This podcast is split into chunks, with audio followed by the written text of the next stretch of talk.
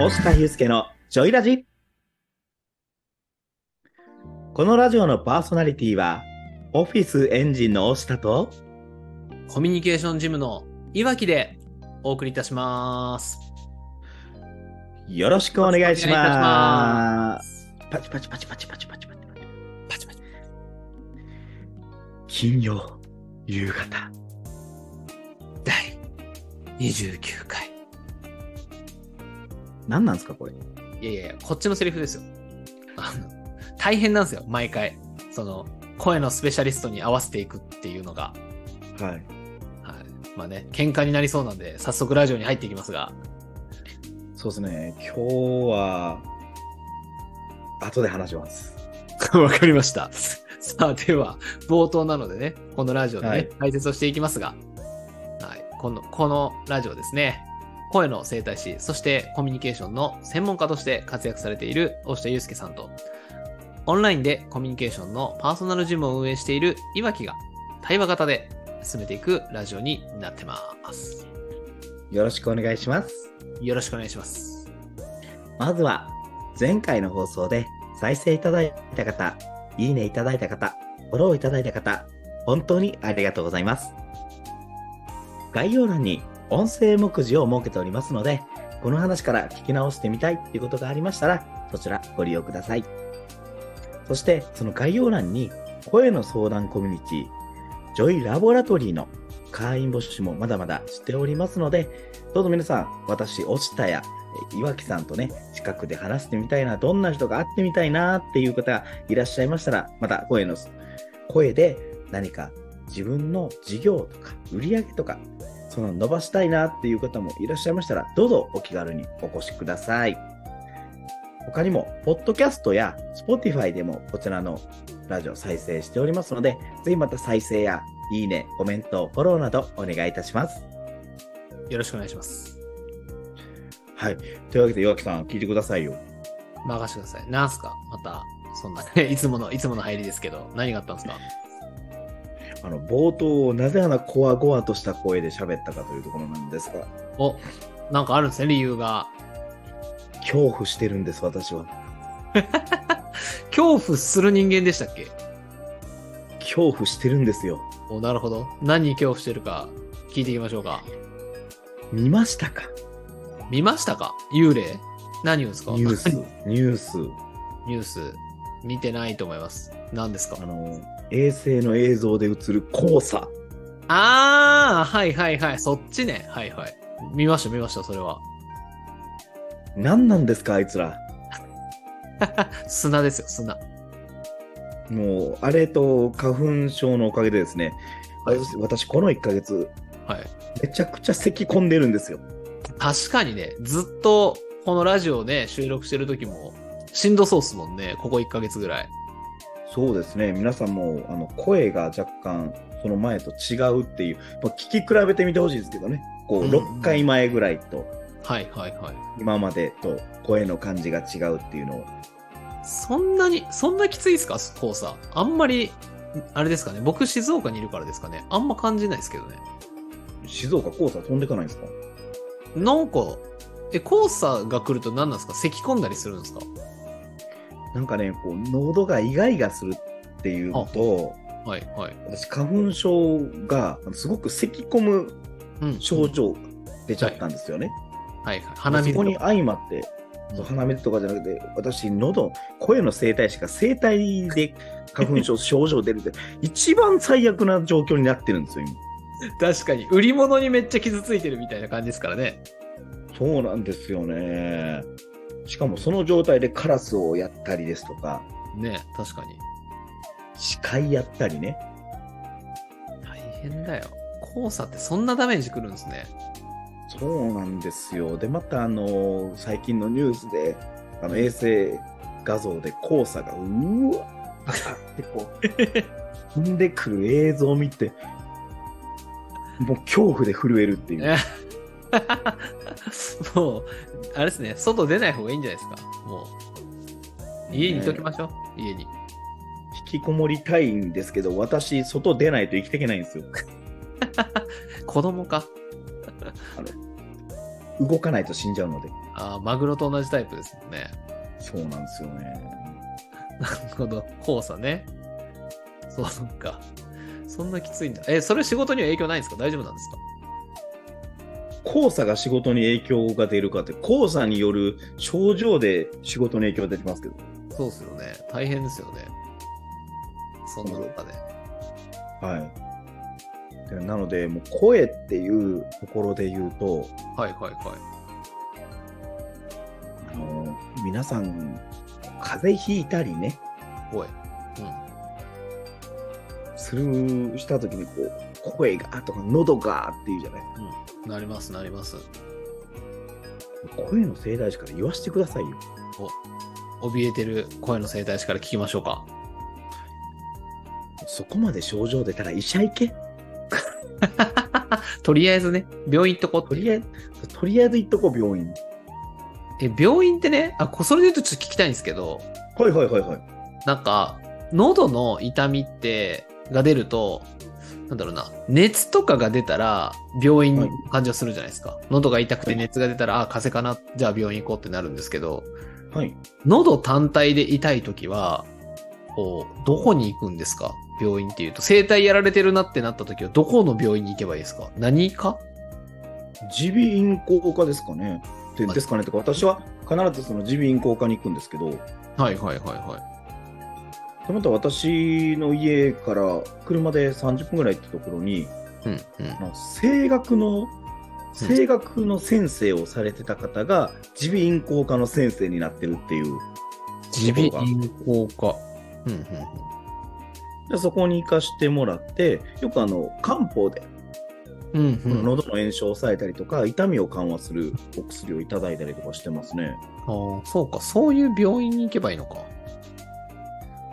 ていうのとあとはあの鍼灸で痛みを緩和するっていう方もいらっしゃいますね。へえ、喉の痛みを。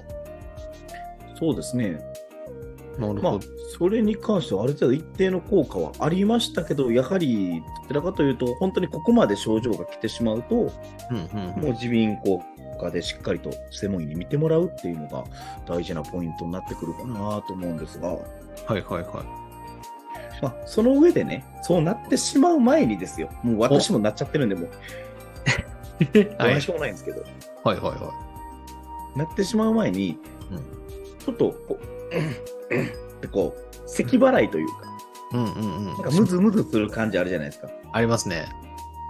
もうああなった時点で例えば寝るときに首にちょっとあの田舎臭くなっちゃうんですけど首にタオル巻いて寝るとかはいはいはいはい。うんうんとにかくこの首周りを冷やさないうん。うんうん。ようにするのと、あと、あんまり冷たすぎる飲み物を飲まないとかね。ああ、っていうのと、あと、そうですね、ウーロン茶を飲まないっていうのはあるかもしれないで出た、ウーロン茶。僕ね、実践してますよ。セミナーとか研修前はね、ウーロン茶を飲まないって決めてます。押下さんに教えてもらったんで。す。ウーロン茶ね、声に対して天敵なんですよ。油をね、洗い流すっていう。洗い流されると声帯潤滑油がないカッスカスの状態で震えるんでね。ねえ。あれどうなんですか首に、ちょ、おばあちゃんとかに言われたんですけど、首にネギ負けみたいな。あれは、あれですか都市伝説ですかあのネギとかいいですよ。実際こう体温とかをしっかりとキープしてくれますし、はいはい。ああ、いいんですね。要は冷やさない。冷やさないっていうの結構大事で体を。なるほど。そうか。冷やさないための手段としてだったら別にいいんですもんね。何でも。それで言うと、そう、そうですね。ある程度。そう。あと皆さん、うがいってはい。どんだけやってますっていう話なんでうがいす。うがい。それは回数の話ですかそれともうがいの時間の話うがいの時間とかもなんですけど、こう私うがいするときって、はいはい。あのちょっとぬるま湯にお塩を入れて、はまあ、うがい薬ですることもあるんですけど、あ。うんうん。するときって、あの、うがいしながら声のトーンをだんだんと落としたり上げたりっていうのをグラデーションでしていくっていうよく。そんなのはしてない。あれ、高い声出しながらうがいするとね、ちょっと鼻の奥の方に、こう、ぐーっとこう声帯が押し上がってきて、はいはいはい。ったりとか、そこから低い音にするとだんだんこう声帯の位置が下がってきて、はあは少あし下の方にこうガラガラガラガラっていう、うがいを当てられるっていうのをやるんですけど、はいはい。それをやってる人はね、多分本当に、あれじゃないですか、裕福層より少ないんじゃないですか、パーセンテージで言うと。 いないでしょ、そんなうがいしてる人、日本に。いないですかね。いや、結構するとね、すっきりするんですけ どね。だからあれですよね、いろん、生体の、ちょちょっといろんなところをしっかりとうがいしなきゃダメだよねってことですよね、それで言あうと。そうです、そうです、そうです。意識することで。はいしないよ、そんなのは。 そういう今回花粉ね。はいはいはい。そうですあねーで。あ今と回、ね、今回、そうそう、花粉症が、いつも花粉症ってねう、ん秋とか私よくなってたんですよ。はいはいはい。で、そう、秋口入る前なんかは、もうしょっちゅう、インフルエンザの時期かっていうぐらいうがいしまくってたんですけど、ええしすぎはダメとかないんですか逆に。まあ、そら、しすぎはダメですけど、うんうん。じゃあしすぎって、どれぐらいがしすぎなんやっていうところもあります し、まあね、定義の話をしだしたら。そうですね。しすぎダメだよ。3秒、3秒がしすぎかとか、じゃあ30秒なのかと、5分はさすがにねえだろうとかね。確かに。確かにな。うがいか。意識したことないな。家帰ってきたらうがいはしますけどね。手洗い、うがいは。そうですね、手洗いうがいとね。あと私、ちょっとあの、これ一個悩みなんですけど、はい。悩みなんてあるんでしたっけ 失礼だな。 悩むんでしたっけ大下さんって。私ね、鼻うがいができないんですよ。鼻うがいあー、あれ、僕やったことないですよ。鼻うがい。ぜひやってみてください。もう皆さんね、花粉症にはいいよとか、やっぱその予防、病気の予防とかにいいよとか言われるんで、はい、はい。今までね、何回もチャレンジしてるんですよ。うてか、なんか、いや、もう何回もチャレンジしてるんですよ。はい。すごいな。さすが。うん目玉飛び出そうになるぐらい痛くなるのと、はい。やっぱ痛いんだな。本来、片方の鼻から出したら、もう片方の鼻からダーって出てくるはずのもんなんですけど、うん、うん。あの、8割胃の中入ってくるんですよ、私。あー、きつい。嫌ですね。気分悪いな、それは。ねえ、なんかほんまに苦手で、あれ、痛いんですよね、普通に。痛いんですよ。もうぜひ鼻うがい上手な方いたら、コメントにやり方教えてほしい。鼻うがいにうまい下手あるんすかわかんないですけど。やったことないけど。少なくともこうできない人間がいる以上、あー、まあでね。きる方はいるわけじゃないですか。あんだけ商品として出てるんですから。確かに。ノウハウはあるでしょうね。あの、ぜひ、あの、鼻うがいコンテンツホルダーの方がいらっしゃったら、ぜひ、あの、押下さん、つながってください。はい、あのある程度、ある程度の高額コンテンツでも私買うかもしれません。そうですね。鼻うがいの、あの、ノウハウで起業したい人とか、あ の、あの、そうあの、企業塾にぜひ、あの、ご入会いただけたら、鼻うがいで多分生計立てれるようになると思うんで。 超ニッチじゃないですか。そう、ニッチ好きじゃないですか。いや、ニッチ好きですけど、ね。ニッチ好きですけど、鼻うがい、いや、私ね、あの、好きなことやりたいことで起業しましょうって言って起業塾してるんですけど、はいはいはい。あの、鼻うがいが楽しくて仕方ないって人会ったことない。お、いるかもしれないですよ。探してないだけでね。アンテナ張ってないだけであ。ーいや、そういう方いらっしゃったら、ぜひコメントしてみてほしいですね。そうですね。そうしたら、押下さんが第1号のお客さんになると思うんで。鼻うがいノウハウで。ね。高額で。ねえ。ほんまに。私、それ、それできて、今この、黄砂と花粉でやられてる、この声の状態が、この先なくなるんやったら、なんぼでも出すわって思うん ですよ。まさかの。これ面白いですね。いいじゃないですか。鼻うがい。ぜひ詳しい人がいたらね、教えてくださいって感じですね。そうですね。えー、ちょっとやっもうぜひそてれコ。ンあ、どうぞ。ね、こあコンテンツにしてる人がいたら買いますし、あの親切で教えてくれる人がいたら、それはめちゃくちゃ喜びます。いいですね。やってみますよ、僕も。怖いけやっどて。みてください。やってみてください。目玉飛び出るぐらい痛いですから。あの、あれと同じですよね、おそらく。ほら、インフルエンザとかコロナはでい、検査で鼻に突っ込むじゃないですか。あの、はいはいはいはいはい。ああれと同じような感じですよね、おそらく。あーあれより、あの、なんでしょう。もう目玉が飛び出そうな感覚っていう、こればっ全かりや然るわかんない。出たことないんだよ、それ。全然、あの、メタファーになってないですよ。あの、本当わかんないんだよ。うん、すいいまやあせんの。ぜひ、いやぜひ、ぜひ、その、目玉を飛び出る思いっていうのを花が経験してください。わかりました。で、やっぱね、そう、仲いい友人のと同じ経験をしますわ。僕も。はい。はこれい。でめっちゃ上手にされたら、それはそれでなんか嫌やな。大丈夫です。僕、ノウハウ買ってからやるんで。はい。あ、わかりま した。まあ子供もこんな話でね、私も声に悩むんだよっていうところが、ねえ。 うん面白いな。ありがとうございますじゃあそんな感じで、はい、岩木さんどうですか、最近。はい。この感じの方が楽しいですね。なんか、いつもきっちり真面目な話するのもいいですけど、ふざけながら話すのがおもろいですね。ねえ、なんか、こっちの方が、私も気が楽というからしさが出ますね。我々の。出ますね。あ僕ですね。僕も、悩みね、あ、悩み縛りじゃないな。けど、うーんと、やばい、なんか話すことさっきまで決まってたんですけど、ああ、そうそうそう、思い出しました。えっと、なんか、いろいろな人から相談もらったりとかするんですけど、はい。えっ、と、お客さんがいて、うんと、既存のね、はいはいはい。既存のお客さんがいて、そこのこはう、リピート、やっぱ事業をする上で、リピート戦略って重要じゃないですか。はいはいはいとはか、えっと、例えば、まあ、起業前とかで、まあ、僕が会社員の頃だとすると、なんか、この人と仲良くなりたいなとか、えっと、この人とつながりたいよねっていう、第1ステップは終わったとよ。えっと、ファーストコンタクトで関係性を築くことはできましたよと。で、はいその後の、こう、関係性を構築していくときって、まあ、もちろん、コミュニケーションという観点でもいいんですけど、セールスっていう観点でもいいんですけど、その、リピートをしっかりと継続していくっていうために、意識してることってあったりするんですか、い。そうですね。それで言うと、うんあ、これって大前提としてビジネスでお付き合い、関係構築をしていくっていう前提でよかったですかビジネスでいきましょあ、ビジネスで。はい。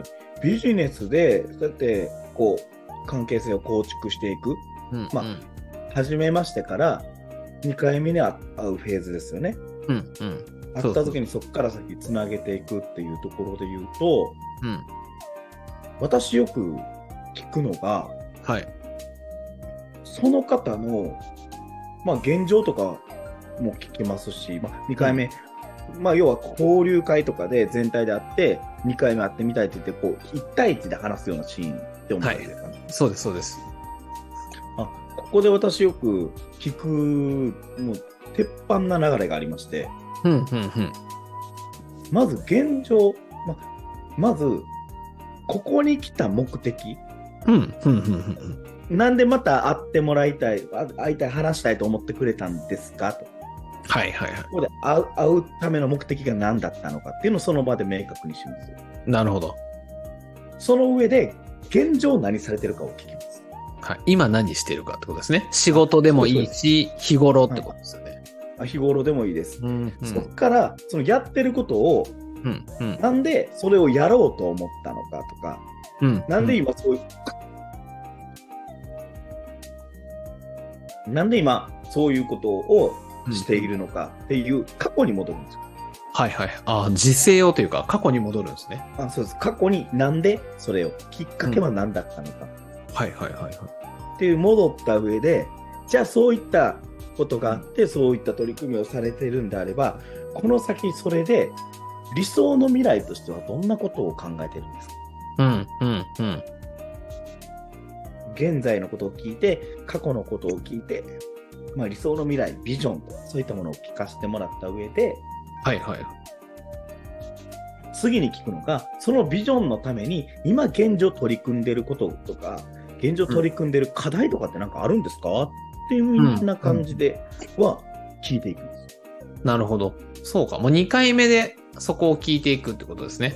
1回目であっそうでて、2回目の時点で、なんか、まあもちろん目的があって来ているからってことですよね。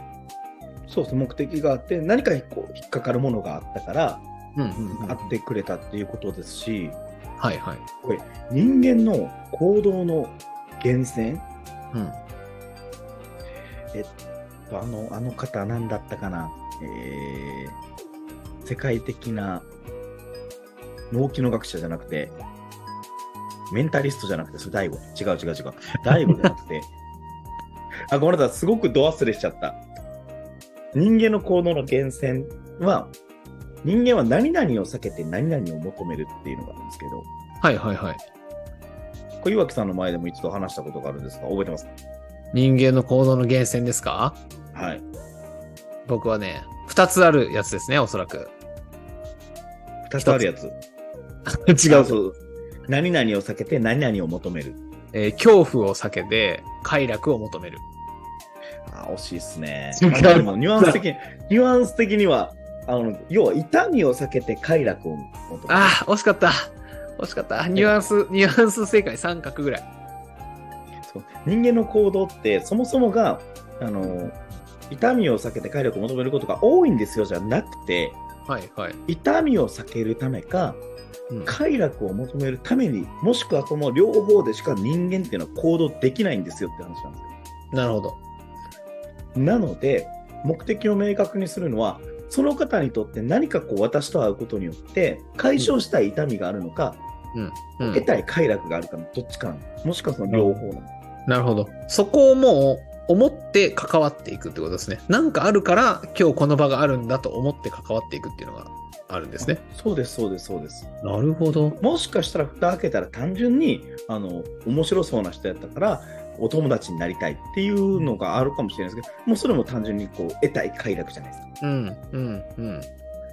もしくはこの人に何か話をしたら自分の中で解決する糸口が見つかるかもしれないって言ったらこれはあの痛みじゃないですかそうですね。だから単純にこの人は何を求めて自分と2回目会ってくれたのかなっていうのをどんどん明確にしますなるほど。そこ重要ですね。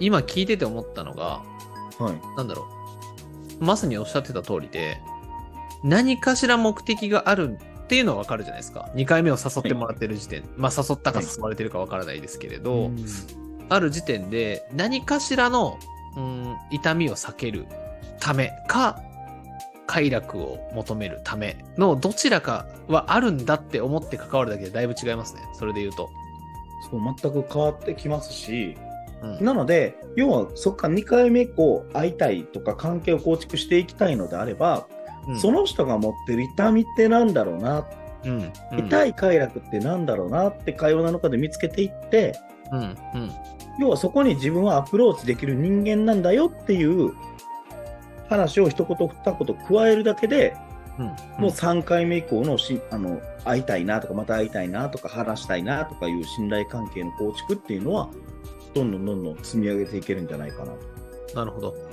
お役立ちになれるというか役立てる存在である証明というかそうですね。で、その時に私、ももう一つ大事にしてることがあって、何ですかイエスの構築っていうのをすごく大事にしてるんです。はいはいはいイエスの構築はい。質問した上でこう答えてもらった時に、その答えをね、あの、そのまま返返す言葉を、うんこうこうこうってこういうことですよねって返す。はいはいはいうんうんうん反応することによって、相づちというか反応することによって、うん、そうってなるじゃないですか。そうですねうんうんそのまま返すね。うん、そうですね。とか、うんこうこうこういうことです。あ、そうなんですよ。はいはいはい。こうやってイエスっていうのを積み上げれば積み上げるほどうんうんうん。信頼どんどんどんどん湧いてくるんですよね。なるほど。信頼も、それとね、連動してというか、増え、積み上がっていく感じがあるんですね。そうですね。で一通り2回目終えた時点でこの人にとって必要な存在になれると思うんですよ。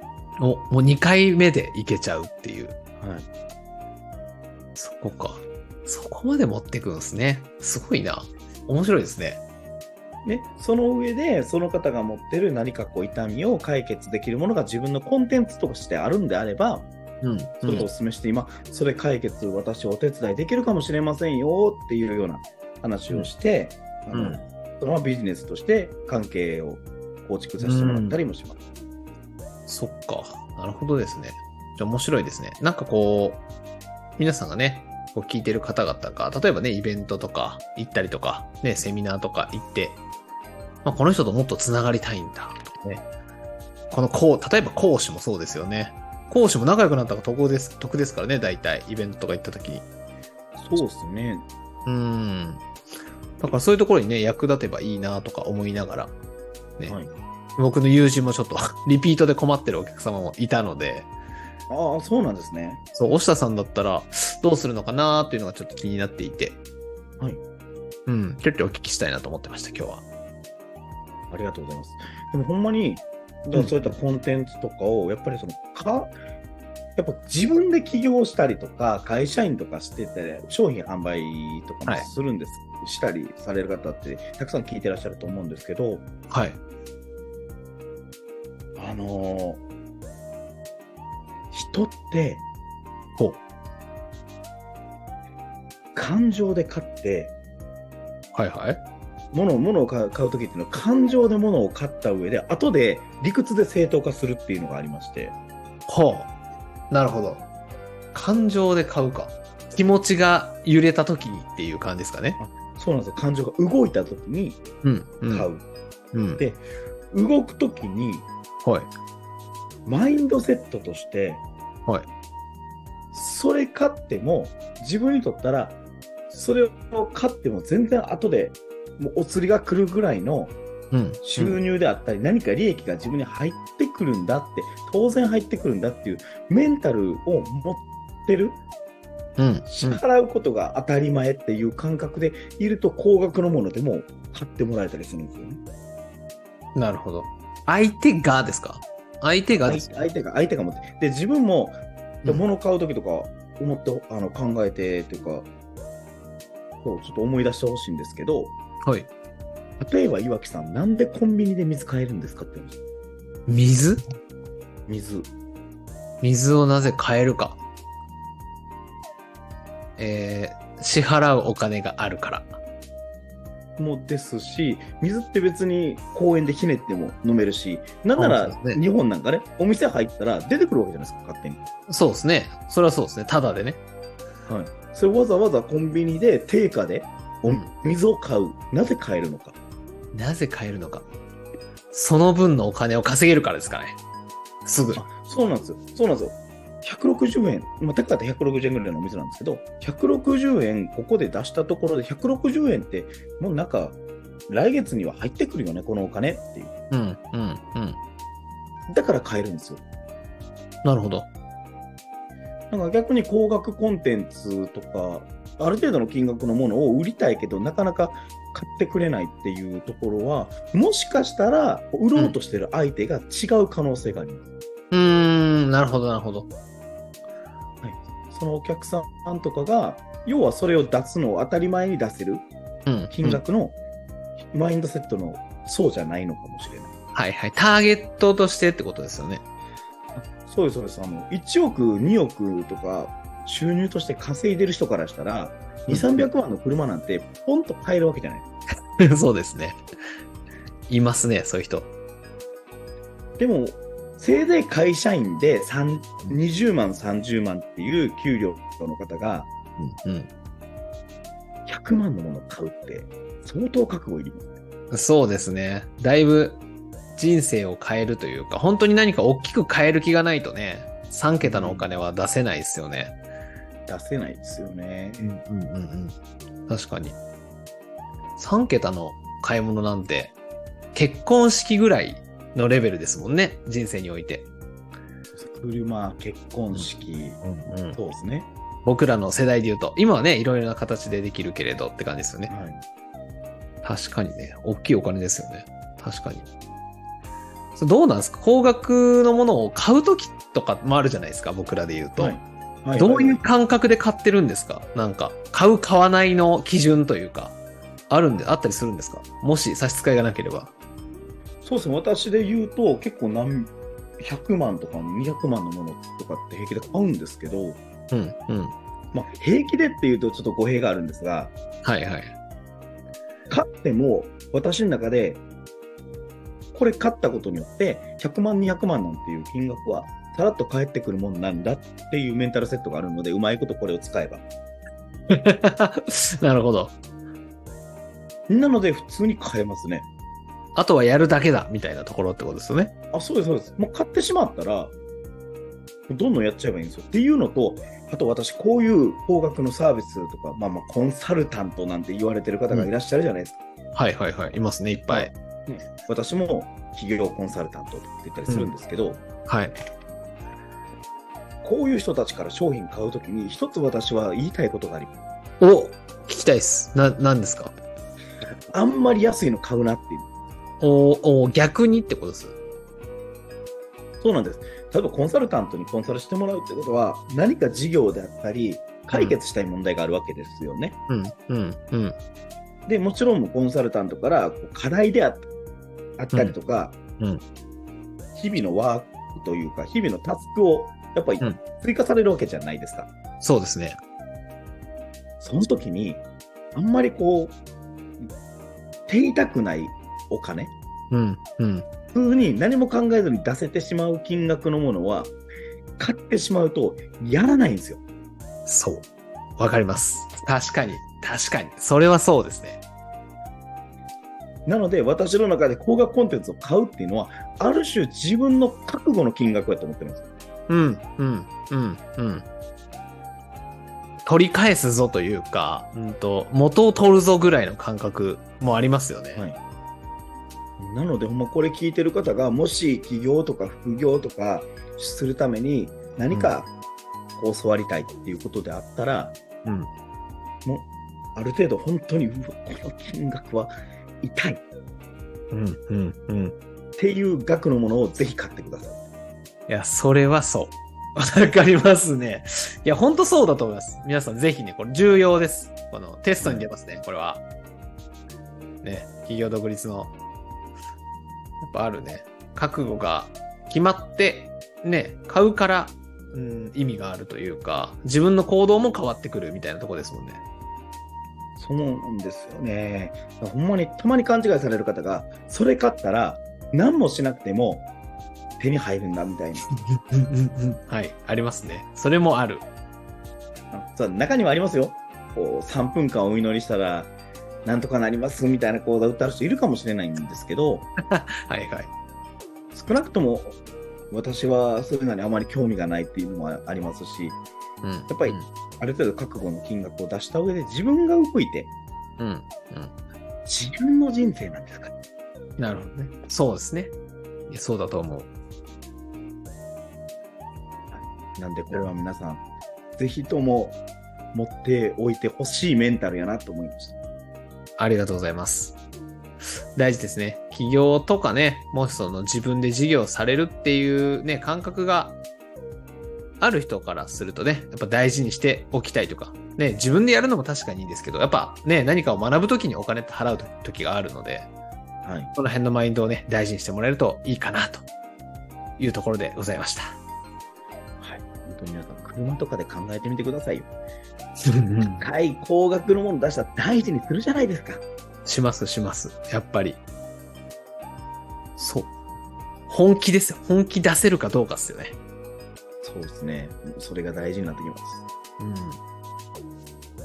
す。さあさあね、今週のラジオも。まあ僕、僕はちょっと自分の話をするというよりは、押下さんにちょっと聞きたいこともあったので聞くっていう感じになってましたが。ね、今週のちょっとね、まとめをしながら行きたいわけですが。はい。押下さんは、あれでしたっけ黄砂の話でしたっけ もう交差に震えるですよ。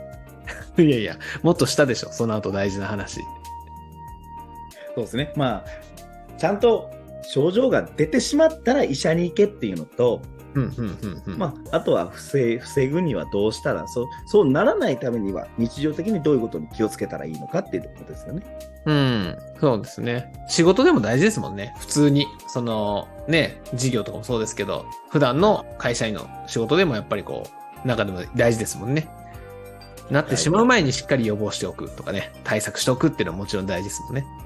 そうです。違和感を感じたら対処するっていうことですよいや、ね。もう間違いない。おっしゃる通りです。岩木さんの方はどうでしょうまあ僕の方はですね、まあ、営業というか、うんと、リピート、初めて会った人と、ね、関係性を築いていくためには何がいるのかというところで、大下さんからいろいろいろと、ね、僕がでも一番思ってるところをまとめておきましょうかね。はい、お願いします。二度目とかうん会う時にしっかりと相手が何かしらの痛みであったりとか快楽っていうものを求めて、この場に来てるんだっていうのを認識して、はいその場に臨むと。いうことが大事かなと。それを上で、じゃあ何を聞いていけばいいのかとか、どんなことを質問していけばいいのかっていうのが分かると、ビジネスという意味で関係性がつながっていくのかなっていうところを学ばせていただきました。そうね。もうあとは、皆さんもし人生変えたいのであれば、もう覚悟を持ってうん。 支払っちゃいましょうよという。大事。いや、そうですよ。うん。ね、人生変える金額ですからね。それはね。そうですね。だから本気になれる金額がどこなんだっていうところを考えながら皆さんも何かこうサービスとかコンテンツ購入されるときはしてみてもいいんじゃないかなと思いました。ありがとうございます。さあ、このね、押下祐介のジョイラジはですね、毎週金曜日18時より放送しております。はい、もうこの金曜日の仕事帰りの時間、皆さんもあっという間に家に着いちゃうようなラジオになってると嬉しいですね。そうですね。確かに。ね、このラジオを聞いて少しでもね、いいなとか、あー商品でそういう風に買うんですねとか、そういう覚悟がいるんだなみたいなところがね、こう、なんかちょっとでも勉強になったなという方はですね、いいねとか、コメントとかフォローをよろしくお願いいたします。はい、この大下祐介のジョイラジオは毎週金曜日に18時より放送しておりますので、どうぞ皆さん、もし楽しみに聞いてくれてる人がいたら嬉しいなっていうところで、いい声ですね。 いい声です。さあ、ね、今日もこのラジオのパーソナリティは、コミュニケーションジムのいわきと、オフィスエンジンの大下でお送りいたしました。良い週末をお過ごしください。バイバーイ